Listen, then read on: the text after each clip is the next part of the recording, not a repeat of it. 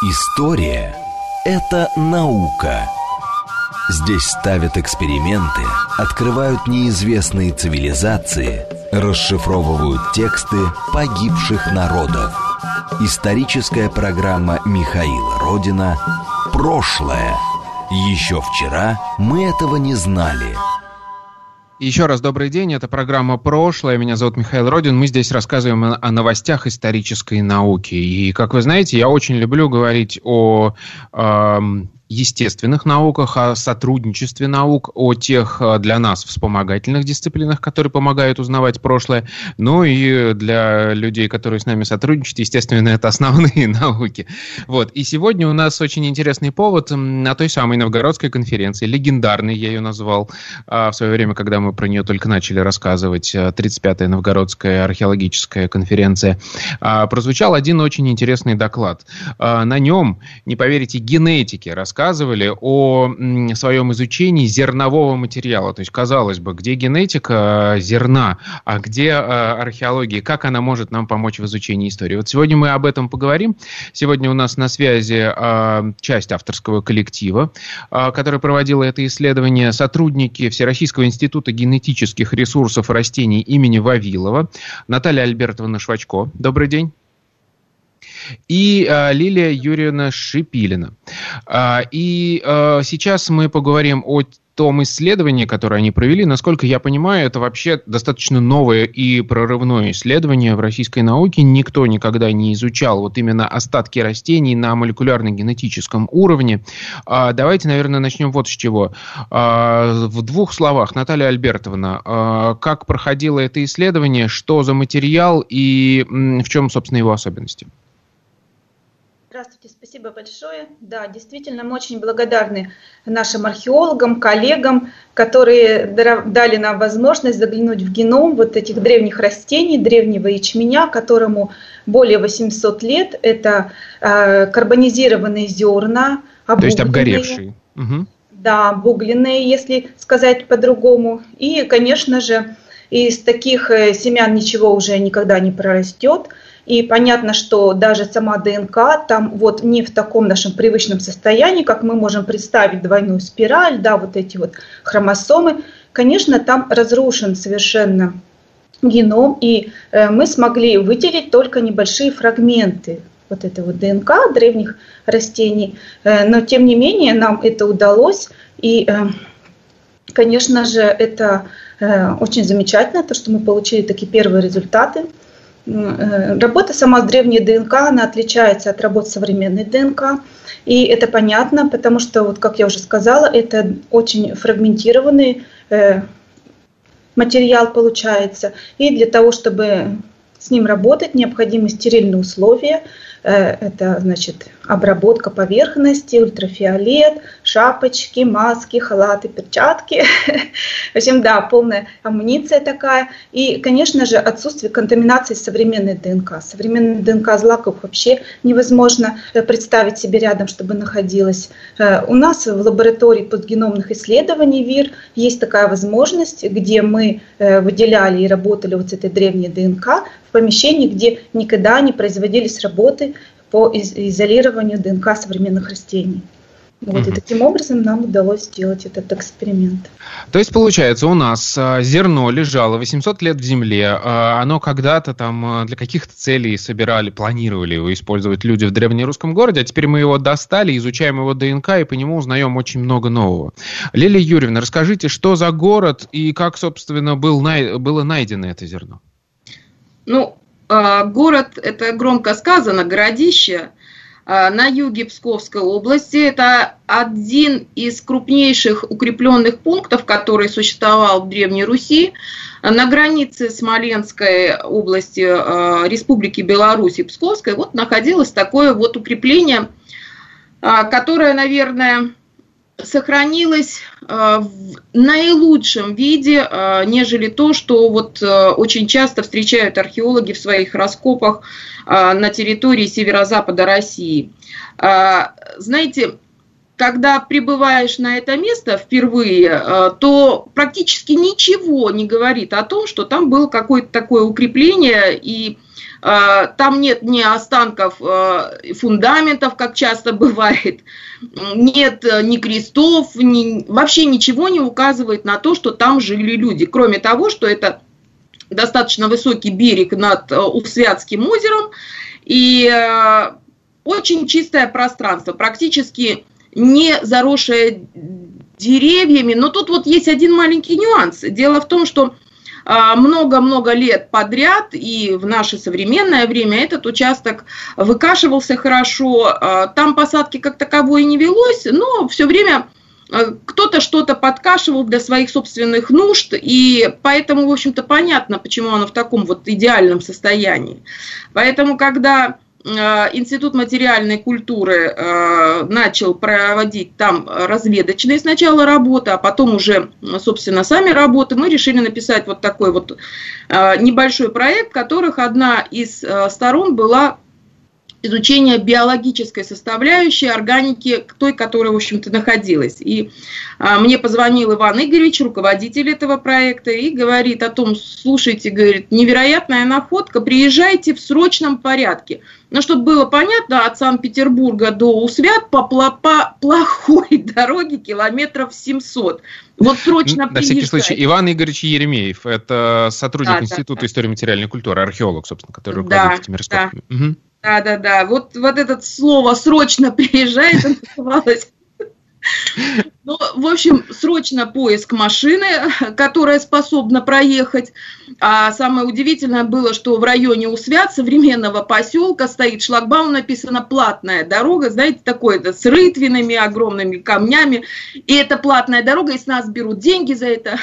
Мы приезжаем, и он нам вот э, сказать вот а, с радостью, нет, ничего не сказать. Это такая была интрига совершенно невероятная. Он нам показывает а, эти пакеты, в которых лежит нечто.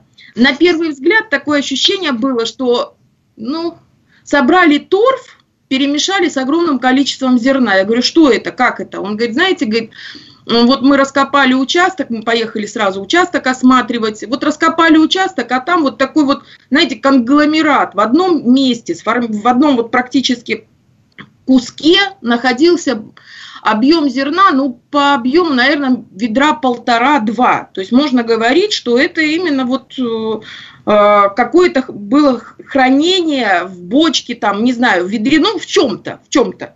И на этом месте, говорит, лежало две мотыги. Это было самое потрясающее. То есть так это очень хорошо обозначили, э, значит, э, такую находку. А, рабочие, которые работали на этом раскопе, аккуратно все это вытащили, а, что могли, аккуратно промыли от а, почвы. Все остальное делали мы уже самостоятельно, потому что зерно, оно все равно очень хрупкое и э, его э, доверить там, чтобы его промывали под огромным там напором воды, ну это, конечно, было бы бесчеловечно совершенно. Вот, поэтому, когда мы привезли это зерно, мы его просто вот аккуратнейшим образом все это было подсушено, а потом у нас вот э, целый коллектив золушек вручную перебирали, да, как Перебирали, да. И все говорят, ну как же, как же, вот 34. Я говорю, знаете, это немного. В действительности это совершенно небольшое количество зерна найдено. А, это не удивление, там, например, э, такое можно выразить. У нас были находки там по 400 тысяч, еще что-то, то есть гораздо крупнее. Но сама находка по себе очень интересная. Когда, в общем-то, наши золушки все это перебрали, наступил вот э, момент, когда наука вступила а, в свои права, потому что это зерно надо было разобрать. Теперь уже другие золушки работали, ученые, отбирая ячмень в одну сторону, пшеницу, рожь в другую. И, а, соответственно, конечно, э, разбор был такой очень веселый хочу обратить внимание, 34 тысячи единиц зерна руками перебрали и разобрали в разные стороны. Ячмень от рожи и так далее. А вот здесь вот расскажите. А, там были разные типы, да, э, зерна, я так понимаю, и уже даже из этого состава много интересного выяснилось. Да, да. Когда стали разбирать, сначала разобрали очень грубо, э, с той самые такие яркие зерна, семена с четкими морфологическими признаками, потом э, осталась какая-то часть с плохо выраженными признаками, пришлось покопаться. И да, действительно, А, то есть нами были обнаружены зерна ячменя, пшеницы, ржи, овса. И это вот совершенно такая маленькая примесь сорных трав. Вот, вот совсем маленькая. Вот даже на нее внимание так особо-то не обратишь. А, вот. И что вообще, почему вот все время говорим об этом ячмене, что в нем было-то такое? Да дело в том, что когда находки происходят зернового материала, материал зерновой очень разрушен. А, там практически ничего не остается. Определить даже ученому, даже хорошему специалисту, ну это практически невозможно. А тут, понимаете, идеальное зерно, вот как с картинки, пленочки, жилочки, а, то есть какое зерно не возьмешь, там все вот эти вот э, складочки, в общем, все, все, все, что можно придумать, оно есть. И оно присутствует. И, соответственно, а, удивление это наше вызвало то, что первоначально э, в этот период, да, где-то там 12 век, потому что, почему мы говорим все время около первоначально, потому что исследования продолжаются, продолжается исследование по определению возраста, Э, поэтому первоначально было как бы определено 12 век. Ну, мы сейчас вот на нем сейчас и остаемся. А там плюс-минус уже скажут нам археологи, когда была очень точная дата. Так вот, дело в том, что в этот период 12 века для северо-запада характерно э, превалирование посевов ржи.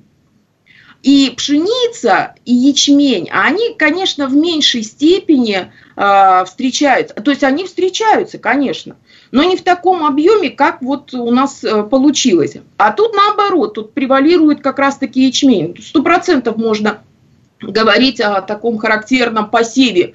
А, мы э, разговаривали со специалистами э, из отдела серых хлебов. У нас есть такой специалист прекрасный по ячменям, Ольга Николаевна, Ковалева, и мы с ней стали обсуждать, я говорю, Ольга Николаевна, скажите, пожалуйста, говорю, вот очень интересно, сколько семян ранее э, засевалось вручную на один гектар земли? Вот это было вообще вот просто интересно. Она говорит, ну, а, машиной, говорит, посев там 2 миллиона зерен требовалось, а ручной посев до 5 миллионов. Ну, хорошо, берем эти 34 тысячи, рассматриваем их в, контексте 5 миллионов, и получается, что у нас где-то одна сотка зерна. То есть зерно для посева на одну сотку, 10 на 10. А, то есть это прям было заготовлено, да, вот э, какое-то ну, хранилище, откуда собирались высевать, прям на, со, на сотку, да? Да, на сотку. А хорошо, то есть мы хорошо представляем, что такое 10 на 10, это вот и не поле, и поле, и вообще как бы и непонятно. Если это остаток, ну какой-то уж очень большой остаток, чего бы оставили. Если это было подготовлено к посеву, ну вопрос, зачем в таком небольшом количестве? Ну явно, что э, не на пропитание. Но ведь у Святой и не являлась постоянным э, городом, укрепленным для того, чтобы там проживали постоянно люди, крестьяне. Это же именно городище, то есть э, рубежная же зона. Вполне возможно, что э, хозяин, какой-нибудь воин пришел и сказал своим крестьянам, хочу пива. Высевайте ячменя, мне этого хватит. То есть, То есть детектив... судя по всему, это остатки пивоварни какой-то, да? Или Может быть. Вот частный? Может быть, может быть, потому что тоже сомнительно, чтобы городище э, подсевало вот так в объеме, ну, на корм э, лошадям, ну, возможно, возможно, но вот как-то очень уж объем маленький э, тогда получается, вот. А вообще я хочу сказать, что аналогичные э, исследования, они, конечно, не проводились, но это было бы не совсем правильно, потому что молекулярно-генетические исследования древнего материала, они проводятся. А вот в таком объеме, а, в таком контексте, конечно, для России это новшество. А, аналогом я только вот на сегодняшний день могу одну единственную работу привести. Эта работа была проведена в Институте археологии Кембриджа. А, а, Мартин Джонс, у них есть такой руководитель, и, э, значит, один из участников был Даяна Листер. Они проводили исследование китайского проса. Точно такой же был контекст выбран, очень крупный, и они провели такое исследование, путь от Китая в Европу, как оно все шло. Вот у нас... Наталья Альбертовна. А, э, у нас похожая примерно история. Наталья Альбертовна, расскажите, что мы можем рассказать-то вообще? Ну вот, ну, казалось бы, зерно и зерно для нас-то, обывателей. А можем путь его проследить или еще что можно благодаря исследованию молекулярному генетическому определить? Ну вот как совершенно справедливо сказала Лилия Юрьевна, специалисты разбирали, да, раскладывали в различные такие вот э, стопочки, да, кучки. Это пшеница, это ячмень, это рожь. Конечно, по внешнему виду можно определить, но дело в том, что зерновки еще бывают очень сильно разрушены, когда уже даже вид сложно определить объекта. И э, они уже не говоря о том, чтобы под вид. Или, например, сказать, какой это точно был ячмень. Хорошо, если сохранились какие-то остатки пленки, и можно сказать, что это был пленочный ячмень. Но совершенно невозможно сказать по разрушенным зерновкам, что это был шестерядный ячмень да, или озимый, э, вот, или, либо яровой ячмень, какими он характеристиками, какими хозяйственно-ценными признаками в конце концов обладал. И только вот, конечно, с помощью молекулярно-генетических методов можно ответить на данные вопросы – вот по нашим первым результатам мы получили, что это был пленочный ячмень, что совершенно согласуется уже с исследованиями археологическими, что пленочный ячмень действительно высевался гораздо ранее, чем уже глазерный ячмень, который был получен позднее селекционерами и уже более удобный для э, хлебопекарных и прочих э, вот там промышленности, чтобы кашу варить и так далее, вот в пищу употреблять. Еще, конечно же, очень интересно, когда мы узнаем характеристики вот таких вот, вот злаков, э, воссоздать культуру, быт наших предков. В конце концов сказать, э, всегда произрастал этот ячмень на данной э, площади, либо был завозным, привозным каким-то вот продуктом. А вы сейчас уже можете это сказать? Ну, то есть объяснить, ну, объяснить происхождение, да, вот этого зерна, как оно было завезено, когда, когда появилось? Но вообще эта работа у нас продолжается. На самом деле мы сейчас получили только первые результаты, вот, и которыми, собственно говоря, с вами и делимся. Что вот получены первые результаты, работа продолжается. Когда вот мы уже эту работу закончим, этот проект, то тогда, конечно же, я думаю, мы сможем сказать больше уже вот об этом зерне. Ну, я правильно понимаю, что, смотрите, вот мы благодаря тому, что мы а, выяснили, во-первых, что это ячмень, да, а не рожь, а, мы понимаем, что а, здесь не было такой какой-нибудь там сельскохозяйственной распашки, то есть, ну, хлеб не выращивали, да, это там какой-нибудь там частный пивоварня. Я уже, честно говоря, представляю себе усвятский бренд пива какой-нибудь с 800-летней историей уже можно организовывать. Вот, а вы говорите о том, что по, по, по подвиду можно определить, например, когда высевали. Соответственно, из этого мы тоже можем какие-то сделать выводы, да, да? то есть условно, как, как хозяйство проводилось. Вот можете дальше порассказывать, я вот сейчас нащупываю, что мы можем узнать благодаря этому анализу? Благодаря этому анализу мы, конечно же, сейчас можем сравнить вот эти вот фрагменты ДНК, которые мы выделяем, с таковыми у современных растений и посмотреть, насколько далеко у нас эволюционировали современные ячмени. А вот в данном случае еще мы можем такое сделать, вывод экспериментальный. Угу. Лилия Юрьевна, а вам какие вопросы вообще задают археологи, вот, когда они отдают это на анализ? Ну, они хотят знать, что они отдают.